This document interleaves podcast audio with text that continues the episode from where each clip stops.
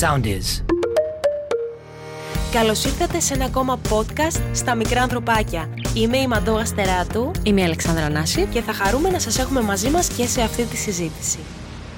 Γεια σας. Καλώς ήρθατε σε ένα ακόμα podcast στα μικρά ανθρωπάκια. Είμαστε πρώτων πυλών για να ξεκινήσουν τα σχολεία. Έχουμε ξεκουραστεί από τις διακοπές και μπαίνουμε τώρα σιγά σιγά αυτό που λέμε την παροιμία κάθε κατεργάρι στον πάγκο του. Έτσι είναι. Λοιπόν, είμαι η Μαντώ Γαστεράτου και κάθε εβδομάδα έχω την Αλεξάνδρα εδώ, την Αλεξάνδρα Νάση, που μιλάμε για γονείς, για παιδιά, για θέματα που μας απασχολούν και είπαμε να συζητήσουμε το θέμα back to school, το κλασικό θέμα που το ακούμε σε τηλεόραση, σε ραδιόφωνο, σε sites το βλέπουμε και γιατί όχι να μην το αναπτύξουμε κι εμείς και να μην πούμε τη δική μας έτσι προσέγγιση, τη δική μας άποψη πάνω σε αυτό το θέμα. Καλησπέρα, καλημέρα, γεια σας, καλώς ήρθατε. Ναι, είναι αυτό το λυπηρό θέμα που ακούς το back to school και σε πιάνει μια μελαγχολία, ακόμα κι αν είσαι μεγάλος. Μια ρε παιδί μου, ακόμα κι αν είσαι μεγάλος, αυτό το ναι. Τώρα... Όντως, τα κεφάλια μέσα. Βέβαια, αν θυμάσαι, όταν ήμασταν μικροί, μπορεί να προκαλούσε έτσι λίγο πανικό το τέλος των διακοπών, αλλά πάντα τα παιδιά χαίρονται να γυρίσουν στο σχολείο. Εκτός βέβαια, αν είναι παιδιά που έχουν συγκεκριμένους λόγους να μην το κάνουν, ναι. Παιδιά που πέφτουν θύματα bullying, παιδιά που έχουν πολύ έντονες μαθησιακές δυσκολίες. Καταλαβαίνω ότι για αυτά τα παιδιά η επιστροφή στο σχολείο έχει ένα challenge παραπάνω, μια πρόκληση. Κατά τα άλλα, χαίρονται τα παιδιά που θα φορέσουν πάλι τα ρούχα τους του σχολείου, θα μυρίσουν. Θα πάρουν τις καινούργιες τους τσάντες, όλα αυτά. Τις γόμες τους. Εγώ είχα μανία να μυρίζω τις γόμες, τις καινούργιες. Εννοείται. Ναι, άλλο. Ή τα τετράδια, αυτά τα μπλε που μύριζαν. Εγώ την έλεγα την καινούργιλα. Καινούργιλα, και εγώ έτσι το λέω. Και ακόμα μ' αρέσει, έτσι. Και ακόμα δηλαδή που δουλεύω με παιδιά, το Σεπτέμβριο μου αρέσει πάρα πολύ, που είναι δηλαδή σηματοδοτείται από τη μυρωδιά των σχολικών ειδών. Έχει την ομορφιά του δηλαδή. Βέβαια, γιατί αντιλαμβανόμαστε και με τις αισθήσεις μας, τα συναισθήματα δηλαδή, όταν μπαίνουμε σε αυτή τη διαδικασία να μυρίσουμε το τετράδιο, τα μολύβια, τις γόμες, όλα αυτά μας δημιουργούν πολύ ωραία συναισθήματα. Οι αισθήσεις μπλέκονται με τη μνήμη και αυτό μετά δημιουργεί συσχετισμούς και... Τώρα αυτό εμείς βέβαια το λέμε σαν δύο γρές. Έτσι που έχουμε τελειώσει εκ του ασφαλούς. Πίσω από δύο μικρόφωνα και λέμε τι ωραία που θα ήταν, αλλά άμα μου το έλεγες αυτό, να σου το πω αυτή την αίσθηση πριν από... Τι να σου πω, 20 χρόνια θα σου έλεγα βρε δεν με παρατάζασαι με τώρα. Εντάξει, εγώ είμαι στα σχολεία. Δυσκολευόμουν πολύ να προσαρμοστώ εγώ σαν παιδί μετά τις διακοπές. Εντάξει. Μου έλειπε λίγο το σχολείο, αλλά ξέρεις, το ένιωθα πάντοτε σαν μια ευθύνη. Είναι, δεν βαριά. Δεν είναι, τώρα είναι το ίδιο οι διακοπές χωρίς δομή και η δομή. Καμία σχέση. Ναι. Παρ' όλα αυτά θέλω να πω, θα τονίσουμε και λίγο παραπάνω τα θετικά προκειμένου. Θα τα τονίσουμε, εννοείται. Παρηγοριά. Εννοείται. Ξέρεις τι γίνεται, και αυτοί οι δόλοι οι γονείς βρίσκονται και αυτοί σε αυτό το στάδιο, σε αυτή τη φάση και καλούνται να διαχειριστούν και τα συναισθήματα και τη συμπεριφορά των παιδιών. Δηλαδή... Τώρα ερχόμενος ένας γονιός από τις διακοπές που ξέρει ότι πρέπει από Δευτέρα να είναι στη δουλειά, ξανά στο πρόγραμμα, πρέπει μέσα σε όλο αυτό που βαριέται, που δεν θέλει, που δεν, να ακολουθήσει εννοείται και το παιδί, το οποίο θα πρέπει και αυτό σιγά σιγά να ενταχθεί ξανά. Και τι κάνουμε όταν το παιδί θέλει να μείνει στα κουβαδάκια, στην παραλία, στη γιαγιά, στον παππού που κυνηγούσε τις κοτούλες, αν είναι από αυτά τα τυχερά που πηγαίνουν στα χωριά. Όντως, μπαίνουμε στην περίοδο των τελειωδών πρέπει, έτσι, αυτών που δεν μας αρέσουν γενικώς. Λοιπόν, καλό είναι να σκεφτούμε πώς θα μας άρεσε εμάς να μας επαναφέρει κάποιος στη δουλειά. Δεν θα σου άρεσε σε ένα μόντο να έρθει κάποιος να σου πει πάρε άλλες 10 μέρες άδεια, θα μου άρεσε να μου πει. Να έρθει σιγά σιγά. Στη χώρα του πραγματικού λοιπόν θα μπορούσαμε να πούμε στο παιδί τι ωραία που θα ήταν να είχαμε και άλλες 10 μέρες, αλλά ίσως να μην χορταίναμε και ποτέ τις διακοπές. Παρ' όλα αυτά, οι διακοπές έχουν αυτή την ωραία αίσθηση, γιατί κάποια στιγμή τελειώνουν και τις περιμένουμε. Έτσι, δεν θα είχαν αυτή την αίσθηση αν ήμασταν πάντα αυτή σε διακοπές. Η ζωή έχει την ομορφιά της, γιατί έχει τις εναλλαγές της. Μιας και που με ρώτησες όμως και το ανέφερες, τώρα ως ενήλικας, σκεπτόμενη αυτό που είπες, θα μου φαινόταν ενδιαφέρον και challenging μια στοχοθεσία, να βάλω ένα στόχο. Ας πούμε, και να πω, τώρα που με ρώτησες, ας πούμε, τι θα σε ενδιέφερε, πώς θα σου άρεσε να επανέλθεις αυτό που λέμε στο back to reality, να βάλω ένα μικρό στόχο στη δουλειά. π.χ. Ξέρεις, ας πούμε, οι Αμερικάνοι το κάνουν αυτό τα Χριστούγεννα. Α, ναι. που κάνουν τα resolutions. Όχι, εμείς οι Έλληνες πάντα βάζουμε στόχους το Σεπτέμβριο. Έτσι. Γυρνάμε τις καλοκαιρινές διακοπές και λέμε δεν ξεκινάμε τα γυμναστήρια, δεν ξεκινάμε. Ναι. Δεν ξέρεις.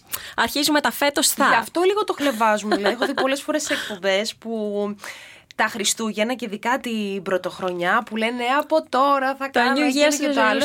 Ναι. Και δεν το θέλουμε αυτό. Τσινάμε λίγο. Εμάς δεν είναι εκείνη την περίοδο που λέμε τα πολλά θα. Εμάς η περίοδος των θα είναι το Σεπτέμβρη. Ωραία, παιδί μου, ναι.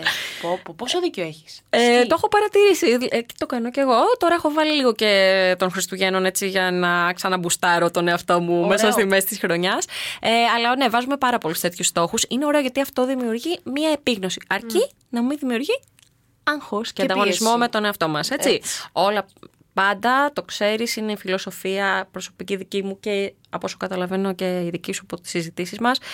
Ό,τι και να συζητάμε, το συζητάμε πάντα μέσα σε ένα πλαίσιο που παρατηρούμε το παιδί ώστε να μην πιέζεται. Δεν θέλουμε άλλη κουλτούρα άγχους, έτσι. Είναι η αρρώστια μας πλέον, μικρή μεγάλη, και κατεβαίνει στις ηλικίες τρέχοντας το άγχος. Δεν το θέλουμε. Θέλουμε ψυχικά υγιείς ανθρώπους, όχι επιτυχημένους με την έννοια που ορίζεται μέσω του επαγγέλματος, των οικονομικών κτλ. Θέλουμε αξιολόγηση, στον έλεγχο στα παιδιά. Θέλουμε υγιείς ανθρώπους. Οι υγιείς άνθρωποι είναι αυτοί που είναι σε επαφή με το σώμα τους, με το συναίσθημά τους. Έτσι, να μην σωματοποιείται το συναίσθημα με έναν αρνητικό τρόπο κτλ. Οπότε ναι, ωραία ιδέα σου. Μ' αρέσει. Σε ένα παιδάκι όμως που είναι πότε ανοίγουν τα σχολεία, 9-10 Σεπτεμβρίου. Κάπου εκεί στις αρχές του Σεπτέμβρη. Λοιπόν, είμαστε 3-4 μέρες πριν ξεκινήσουν τα σχολεία και το παιδί σου λέει δεν θέλω να πάω σχολείο. Λοιπόν, εγώ πάρα πολλές φορές με τα παιδιά που ξέρω ότι θα τσινήσουν, έχω γενικό ημερολόγιο.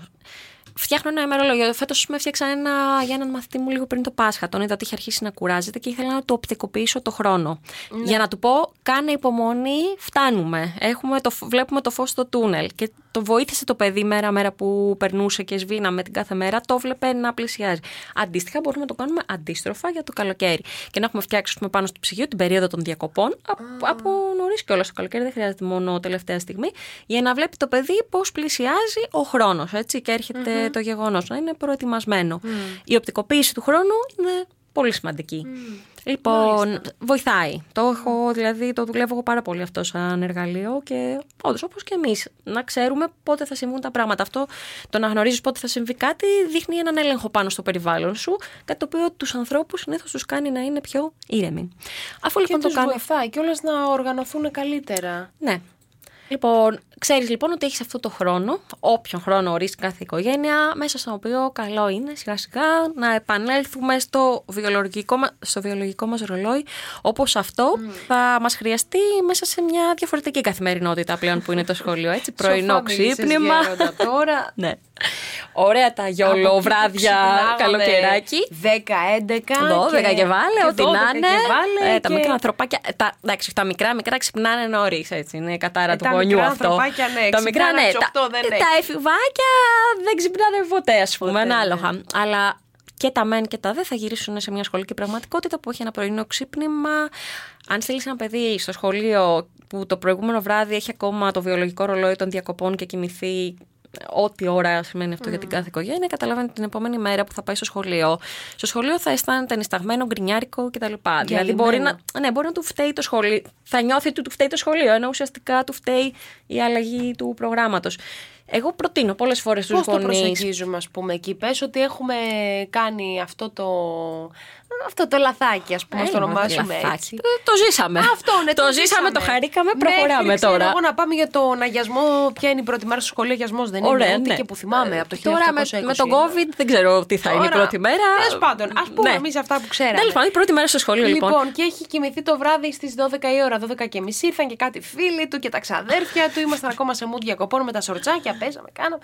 Και πρέπει την επόμενη μέρα να ξυπνήσουμε 8 η ώρα. Κοίτα, αν το κάναμε και το τελευταίο βράδυ, την επόμενη μέρα το πρωί θα πούμε πήγαινε παιδάκι μου στο σχολείο.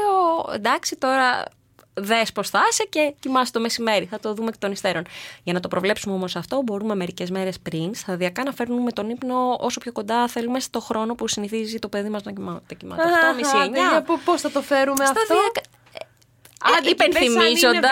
Είναι νηπιάκι, είναι πιο εύκολο. Εγώ, ας πούμε, πολλές φορές λέω, θυμάσαι την προηγούμενη φορά, δηλαδή αν είναι ένας άνθρωπος που έχει μπει στο σχολικό περιβάλλον. Πες 8-9 χρονών, 10 ναι. παιδί μου ότι είναι. Ή αν δεν θυμάμαι το παιδί, λέω θυμάμαι εγώ. Τώρα είναι καλό, είναι καιρός σιγά σιγά να αρχίσουμε να βάζουμε τον ύπνο μας λίγο πιο νωρίς, έτσι ναι. μέχρι να φτάσουμε αυτή την ώρα.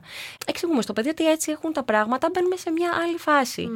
Για την οποία πρέπει να είμαστε προετοιμασμένοι. Μπαίνουμε στη φάση της δομής. Και όταν σου φέρει αντίσταση, πώς το αντιμετωπίζεις αυτό? Αυτό θα πρέπει να είναι μια τελείως διαφορετική εκπομπή για το πώς συνεννοούμαστε με τα παιδιά μας και πώς καταλαβαίνουμε ότι δεν μπορούν τα παιδιά να παίρνουν όλες τις αποφάσεις τα ίδια. Όπως, ας πούμε, δεν θα πάρει το παιδί στην απόφαση αν θα πάει στο γιατρό να κάνει μια εξέταση. Δηλαδή, κάποια πράγματα.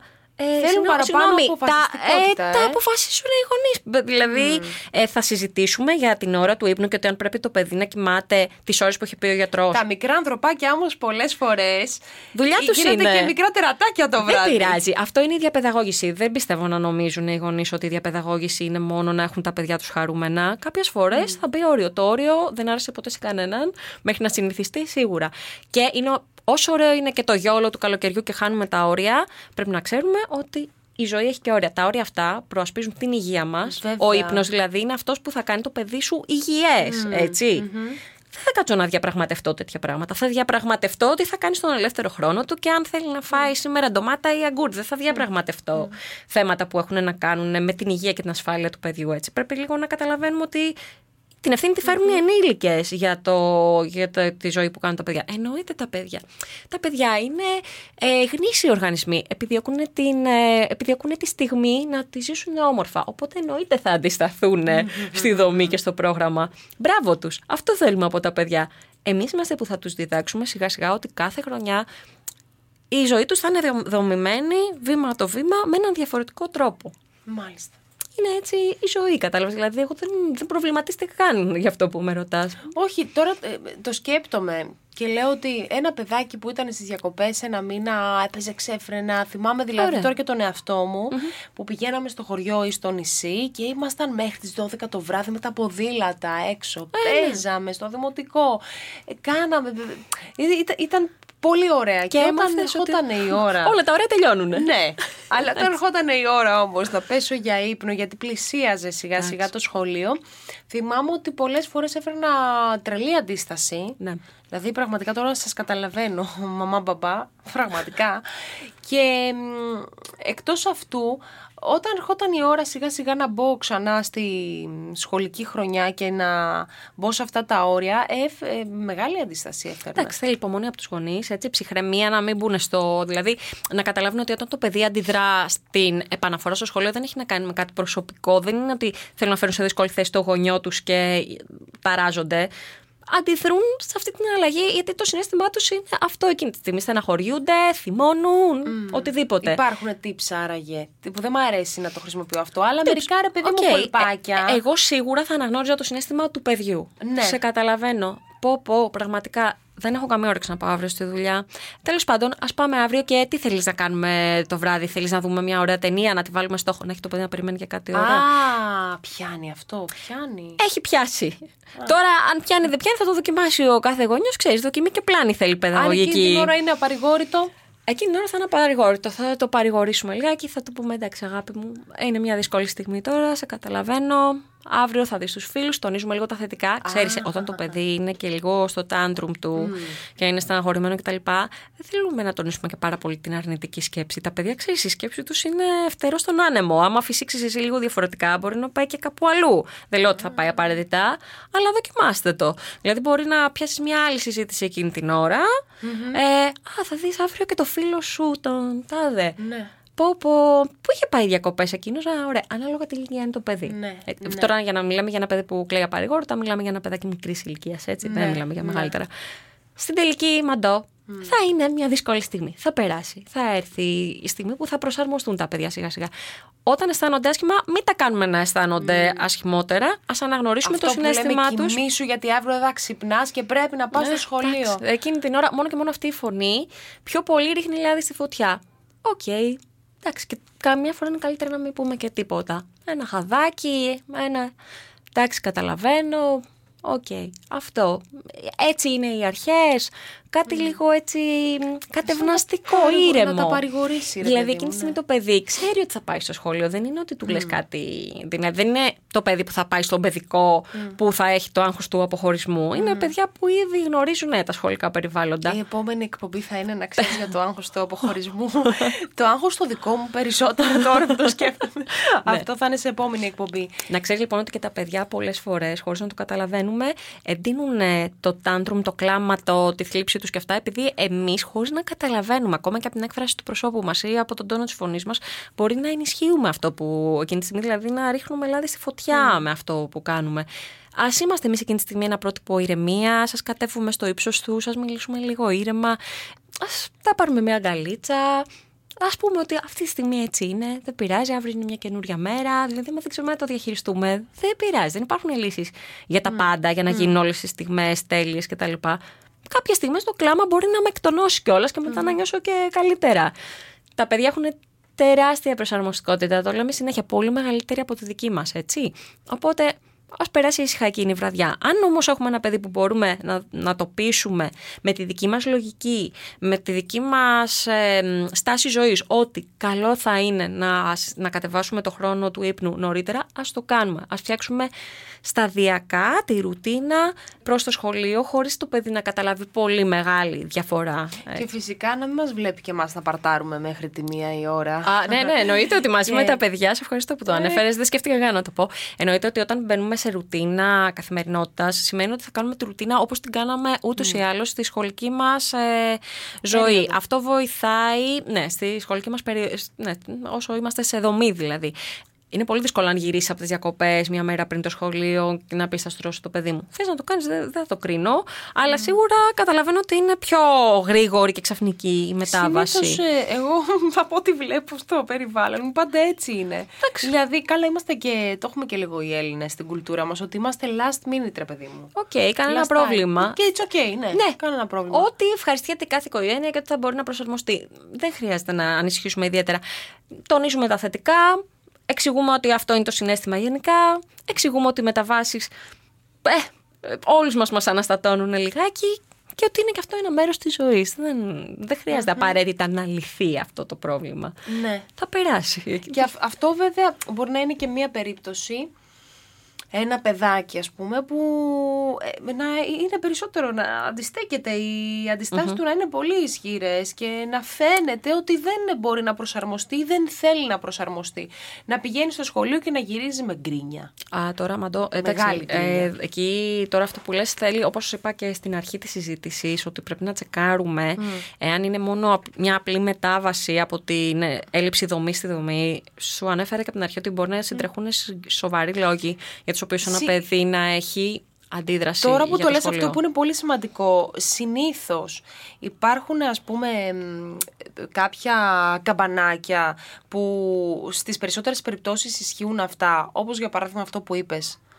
Μπορεί να δέχεται bullying, μπορεί να έχει κάποιες πολύ έντονες μαθησιακές δυσκολίες, μπορεί να είναι και κάτι άλλο. Άρνηση στο σχολείο έχω δει, ας πούμε, σε παιδιά που οι γονείς τους εκείνη την περίοδο χώριζαν, χωρίς εγώ να το γνωρίσω, γιατί ας πούμε οι άνθρωποι δεν ήταν σίγουροι ότι θα συμβεί. Τέλος πάντων, υπήρχε στο παιδί μια αναστάτωση, ας πούμε, και έβλεπα το παιδί γενικά δεν ήταν καλά. Οπότε μέρος του δεν είμαι καλά σημαίνει ότι δεν ήθελα φυσικά ούτε και να είμαι στο σχολείο, γιατί δεν μπορούσα να συγκεντρωθώ, γιατί το μυαλό μου ήταν εκεί. Στο αντίστοιχα του αποχωρισμού της μαμάς ή του μπαμπά. Ναι, στο οικογενειακό περιβάλλον ήταν το μυαλό. Μπορώ να φανταστώ 1002 περιπτώσεις που μπορεί να συμβαίνει κάτι και το παιδί να μην θέλει να πάει στο σχολείο. Το εξετάζουμε, έτσι. Τώρα μιλάμε όμως για ένα θέμα πιο κλινικό, πιο βαθύ. Δεν είναι δηλαδή σε μια χαλαρή συζήτηση που μπορούμε να την κάνουμε γενικά εμείς οι δύο εδώ. Μιλάμε ότι χρειάζεται μετά να ελέγξει κάποιος, να πάρουμε πληροφορίες από τους δασκάλους που παρακολουθούν το παιδί, να μιλήσουν οι γονείς, να δούμε πώς βρούμε πληροφορίες. Αν δεν βρούμε πληροφορίες, εκεί το ψάχνουμε και πιο βαθιά με κάποιον δικό, έναν ψυχολόγο, κάτι, για να δούμε αν συντρέχει κάτι πιο βαθύ. Τώρα δηλαδή είναι ανησυχητικό αν το παιδί μας αντιστέκεται τόσο πολύ να πάει στο σχολείο και αν το έχουμε ψάξει. Δεν έχει διαγνωστεί με κάποια μαθησιακή δυσκολία. Ξέρω εγώ, έχουμε ψάξει αρκετά και δεν έχουμε δει ότι δέχεται bullying, κάτι που το κάνει ας πούμε πολύ δύσκολη τη μετάβασή του σε ψυχολογικό επίπεδο και υπόβαθρο. Ένα άλλο παράδειγμα που μου έρχεται αυτή τη στιγμή που με ρωτάς γι' αυτό. Εγώ φέτος είχα ένα μαθητή που δεν ήθελε. Κάναμε online μαθήματα λόγω του κορονοϊού με το συγκεκριμένο παιδί. Και δεν ήθελε να έρχεται στα μαθήματά μου και δεν μπορούσα να καταλάβω τι είχε γίνει. Και αυτό το παιδί ξαφνικά, ενώ είχα τόσο καλή σχέση μαζί του, ναι, άρχισε να με αποφεύγει. Δηλαδή, εγώ προτάρχισα να ελέγχω τα πάντα σε σχέση με το δικό μου μάθημα, με τον εαυτό μου, με το έφταιγε απόσταση, τι και πώς. Και άρχισα να το ψάχνω με μένα και μιλούσα και με το παιδί. Στα online μαθήματα λοιπόν άρχισε να μην θέλει να έρχεται, να καθυστερεί, να ανοίγει η μαμά του τον υπολογιστή και αυτός να αργεί και να αργεί. Και εγώ προβληματίστηκα πρώτα για τον εαυτό μου, αν κάνω κάτι λάθος, γιατί το παιδί αποφεύγει να έρθει στο μάθημα. Τελικά διαπίστωσα ότι το παιδί αυτό έπαιζε τραγικές ώρες ηλεκτρονικά παιχνίδια και κάποια στιγμή μου είπε: δεν θέλω να κάνω μάθημα μαζί σου, γιατί μου διακόπτεις το παιχνίδι. Αυτή τη στιγμή έχουν όλοι οι φίλοι μου ραντεβού και εγώ δεν θέλω να κάνω το μάθημά μου, γιατί μου χαλάς το παιχνίδι. Τουλάχιστον εγώ ανακουφίστηκα, γιατί βρήκα το λόγο για τον οποίο γινόταν όλο αυτό. Αλλά θέλω να σου πω, μπορεί να είναι κάτι που δεν μας περνάει από το μυαλό. Πάντως ψάχνοντας, αργά ή γρήγορα κάτι θα καταλάβουμε. Εκεί, από ό,τι αντιλαμβάνομαι, είναι τα όρια που προφανώς. Εκεί εξήγησα ότι καλό είναι πρώτα να. Φέτος δεν υπήρχαν όρια. Άστο, εντάξει, δεν θα πω για κανέναν τίποτα. Τι όρια δηλαδή. Τώρα έγινε φέτος, τα πάνω κάτω ήρθαν. Δεν πειράζει, δεν θα τα αξιολογήσουμε όπως θα τα αξιολογούσαμε άλλη φορά. Απλώς βρήκαμε έναν τρόπο να γίνεται το μάθημα αρκετά νωρίς, ώστε αφού τελειώσει το παιδί με όλες τις υποχρεώσεις και είναι καλυμμένα όλα τα. Η υποχρέωση τώρα ήταν το να παίξει online. Όχι, οι υποχρεώσεις εννοώ να διαβάσει. Δηλαδή, βάλαμε τα μαθήματα σε εκείνη την ώρα, δηλαδή αμέσως μετά το σχολείο, βάλαμε μια πολύ μικρή ξεκούραση για φαγητό και μετά το διάβασμα, ώστε να μείνει μια μεγάλη ζώνη ελεύθερου χρόνου, την οποία του έδωσαν οι γονείς του το περιθώριο να διαχειριστεί όπως θέλει. Και έτσι λύσαμε μέσα στις παρούσες συνθήκες της πανδημίας, που δεν μπορούσε το παιδί να βγει από το σπίτι και ήδη είχε μπει σε μια διαδικασία, ας πούμε, εθισμού, έτσι, είχε κολλήσει με τα ηλεκτρονικά. Είχαμε έτσι, ξεφύγαμε λίγο από τις καλές μας συνήθειες. Αυτό λέω και εμείς, ξεφύγαμε από τις καλές μας συνήθειες. Δεν ήρθε η τέλεια του κόσμου τώρα. Θα το δούμε εκ νέου. Βρήκαμε μια λύση, αλλά θέλω να σου πω, ψάχνοντας, κάπου θα οδηγηθείς. Δεν μπορεί να μην οδηγηθείς. Πρέπει να μιλήσει, όπως σου είπα, ο δάσκαλος με το γονιό, που εκεί θα βρεθεί μια πληροφορία και με συζήτηση με το παιδί. Δηλαδή, πολλές φορές και τα παιδιά θέλουν να το πούν ή θα το πούνε χωρίς να το συνειδητοποιούν σε κάποια φάση. Αλλά η σχολική άρνηση σίγουρα είναι κάτι το οποίο, όταν μου μιλάνε για σχολική ετοιμότητα, να πάει το παιδί στο σχολείο, ας πούμε, από τον νηπιαγωγείο προετοιμασμένο, προσαρμογή στο back to school κτλ. Εάν το παιδί δεν έχει θετική στάση απέναντι σε αυτό που κάνει, είναι σαν να έχουμε ένα χωράφι και να το σπέρνουμε, ενώ το χώμα δεν είναι γόνιμο. Ναι. Το παιδί πρέπει να έχει κίνητρο και προσωπική επιθυμία, να νιώθει άνετα με αυτό που κάνει. Πρώτα απ' όλα είναι η ψυχολογία, η στάση του παιδιού απέναντι σε αυτό που θα κάνει. Αυτό το προσέχουμε σαν τα μάτια μας. Σαν τα μάτια μας.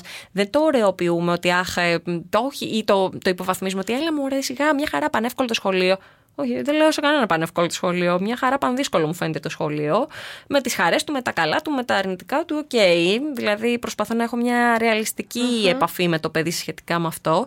Αλλά προσπαθώ να το βοηθήσω να έχει επίγνωση της δικής του ζωής και να παίρνει αποφάσεις που να συμφέρουν το ίδιο το παιδί. Το αντιλαμβάνεται αυτό το κάθε παιδί, έτσι δεν είναι? Όταν συνεχίσεις να τους μιλάς και να σκεφτεί, να τα βάζεις να σκέφτονται, αντί να παίρνω εγώ αποφάσεις για το παιδί, τα βάζεις συνέχεια να σκέφτονται. Μισό λεπτό. Τώρα εσένα αυτό σε συμφέρει? Ήταν ωραίο που άφησες, ας πούμε, το διάβασμά σου για Κυριακή βράδυ και ξαφνικά σε πιάσε ένα πάρα πολύ μεγάλο άγχος και τελικά δεν πρόλαβες, άρχισες να κοιμηθείς, νίσταζες την επόμενη μέρα? Όχι, δεν μου άρεσε. Ωραία. Ποια λύση προτείνεις την επόμενη φορά? Να ξεκινήσω το μάθημα λίγο νωρίτερα. Καλή ιδέα, ας το δοκιμάσουμε την επόμενη εβδομάδα. Το δοκιμάζουμε. Δοκιμική πλάνη. Επίγνωση, αλλά η επίγνωση θέλει δοκιμές. Γίνεται όμως, Ρεσί Αλεξάνδρα, με έναν εκπαιδευτικό, με έναν δάσκαλο, με έναν άνθρωπο που βοηθάει το παιδί στο σπίτι. Είναι πολύ ωραίο αυτό και μπορεί να λειτουργεί. Με τον γονιό όμως, εντάξει, είναι μια σχέση που φθήρεται. Δεν είναι το ίδιο. Είναι μια σχέση που φθήρεται. Επίσης, είναι άλλη ψυχραιμία που έχει ένας επαγγελματίας, άλλη ένας γονιός που κατακλείζεται από το συναίσθημα, πόσο μάλλον ένας γονιός που πλέον, από την πίεση. Ναι, και οι γονείς έχουν πλέον πάρα πολλούς ρόλους. Φέτος είχαν και το ρόλο του δασκάλου, δηλαδή τι πια να κάνουν αυτούς τους γονείς φέτος, πραγματικά. Εντάξει, κρίμα, δηλαδή τους λυπήθηκε η ψυχή μου, ας πούμε, πάρα πολλές ευθύνες. Αλλά και πάλι αυτό που θα βοηθήσει είναι και οι ίδιοι να έχουν όριο στο δικό τους αυτό. Μην υπερβαίνουν αυτό το όριο. Αν δεν μπορούν αν έχουν τη δυνατότητα να ζητήσουν βοήθεια, οικονομική δυνατότητα εννοώ, ας το κάνουν. Αν δεν έχουν, ας ψάξουν μήπως υπάρχει δυνατότητα για βοήθεια που παρέχεται χωρίς να χρειάζεται να έχουν οικονομική δαπάνη. Διαφορετικά, ας προσπαθήσουν μόνοι τους. Ας πούμε, τέτοιες συζητήσεις όπως οι δικοί μας έχουν ένα τέτοιο νόημα, έτσι, να δημιουργήσουν μια διαφορετική στάση απέναντι στα πράγματα. Δεν σου λένε ακριβώς τι να κάνεις, αλλά σου λένε πώς να νιώσεις για αυτό που κάνεις. Ακριβώς. Έτσι, δεν θέλουμε μόνο να πούμε κάντε αυτό. Αυτό δηλαδή που είπα πριν εγώ για τα παιδιά, ότι θέλω το παιδί να σκεφτεί τι το συμφέρει, τι του ταιριάζει, τι θα ήθελε. Το ίδιο θα σου πω και για το γονιό. Και εγώ, όταν ξεκίνησα... Πριν από 19 χρόνια που δουλεύω, μην νομίζεις ότι μπορούσα να είμαι αποτελεσματική απέναντι στο παιδί. Είναι κάτι που το δούλεψα πάρα πολύ και παράλληλα δούλευα πολύ τον εαυτό μου με πειράματα, δοκιμή και πλάνη και με τη δική μου ψυχοθεραπεία. Το πώς θα βάλω όριο, να μην νιώθω τύψεις που στεναχώρησα το παιδί που του είπα ότι τώρα θα γίνει αυτό. Έτσι, δηλαδή... Μην νομίζεις ότι απαραίτητα και για τον επαγγελματία είναι πάρα πολύ εύκολο, αλλά σίγουρα δεν συγκρίνω τη μία σχέση με την άλλη. Υπάρχει πολύ μεγάλη φθορά στο γονεϊκό ρόλο, υπάρχει πολύ μεγάλο στρες στο γονεϊκό ρόλο. Είναι αλλιώς όταν εσύ ο ίδιος εμπλέκεσαι συναισθηματικά σε μια κατάσταση σε σχέση με έναν επαγγελματία. Γι' αυτό, αν μπορούμε να έχουμε μια μικρή βοήθεια, μια υποστήριξη, είτε για τον εαυτό μας, είτε για το παιδί μας. Είναι τυχεροί αυτοί οι γονείς που μπορούν να το κάνουν και καλό να το αξιοποιήσουν. Δεν είναι μεμπτό, δεν χρειάζεται να είναι υπερήρωες και να τα κάνουν όλα μόνοι τους. Καλά, βέβαια, άλλο θέμα εκπομπής αυτό. Ναι. Υπάρχουν δεκάδες θέματα, εκατοντάδες θέματα που μπορεί να μας στέλνει βέβαια και ο κόσμος, έτσι, τα μηνύματα που θέλει και εννοείται και ερωτήσεις και οτιδήποτε, προβληματισμούς, οτιδήποτε θέλετε να κάνουμε σε επόμενη εκπομπή. Οπότε αυτό που θα κρατήσω εγώ είναι πάλι. Ψυχραιμία, σε όλες τις περιπτώσεις ψυχραιμία, τιμιμούνται τα παιδιά. Ακριβώς. Συζήτηση, με το μέσα μας. Και αυτό που μου είπες, μου άρεσε πάρα πολύ, το να δημιουργήσουμε τη συνθήκη το παιδί να επιλέξει εκείνο τι το συμφέρει καλύτερα. Ναι. Έτσι δεν θα έχει και αυτό το θυμό που έχουμε πολλές φορές για τα σύμβολα της εξουσίας, όπως είναι οι γονείς. Έτσι, δηλαδή το παιδί αισθάνεται ότι... Ας πούμε, αν εγώ πάρω μια απόφαση για τον εαυτό μου, σε ποιον να γκρινιάξω μετά, γιατί να γκρινιάξω τη μαμά μου, αφού επέλεξα, έτσι. Είναι πολύ εύκολο να βρίσκουμε σάκο του box των γονιών μας, τον γονιό μας, επειδή μας είπε να κάνουμε κάτι. Και βέβαια οι γονείς μετά δεν θα πρέπει να το διαπραγματεύονται. Εσύ επέλεξες αυτό. Ναι, τελεία. Ναι. Ήρεμη, όχι τιμωρητικά. Εσύ επέλεξες αυτό. Να σε, το λέω και από την πλευρά ενός γονιού που είναι πιο υποχωρητικός και που πάντα βλέπεις. Γιατί πολλές φορές και τα παιδιά είναι χειριστικότατα. Γιατί έχουμε δουλειά. Γι' αυτό και πολλά άλλα που θα είναι ένα πολύ ωραίο θέμα επόμενης εκπομπής για το πώς. Τα παιδιά γίνονται το big boss μέσα στο σπίτι. Ωραίο και αυτό το θέμα. Έχουμε τόσα να συζητήσουμε. Βεβαίως. Όμως όλα αυτά θα τα πούμε σε ένα επόμενο podcast. Προς το παρόν σας φιλούμε, σας αγαπούμε. Όλα τα μικρά ανθρωπάκια εκεί έξω. Ελπίζω να απολαύσατε αυτή τη συζήτηση. Τα λέμε σε ένα επόμενο podcast. Φιλάκια πολλά!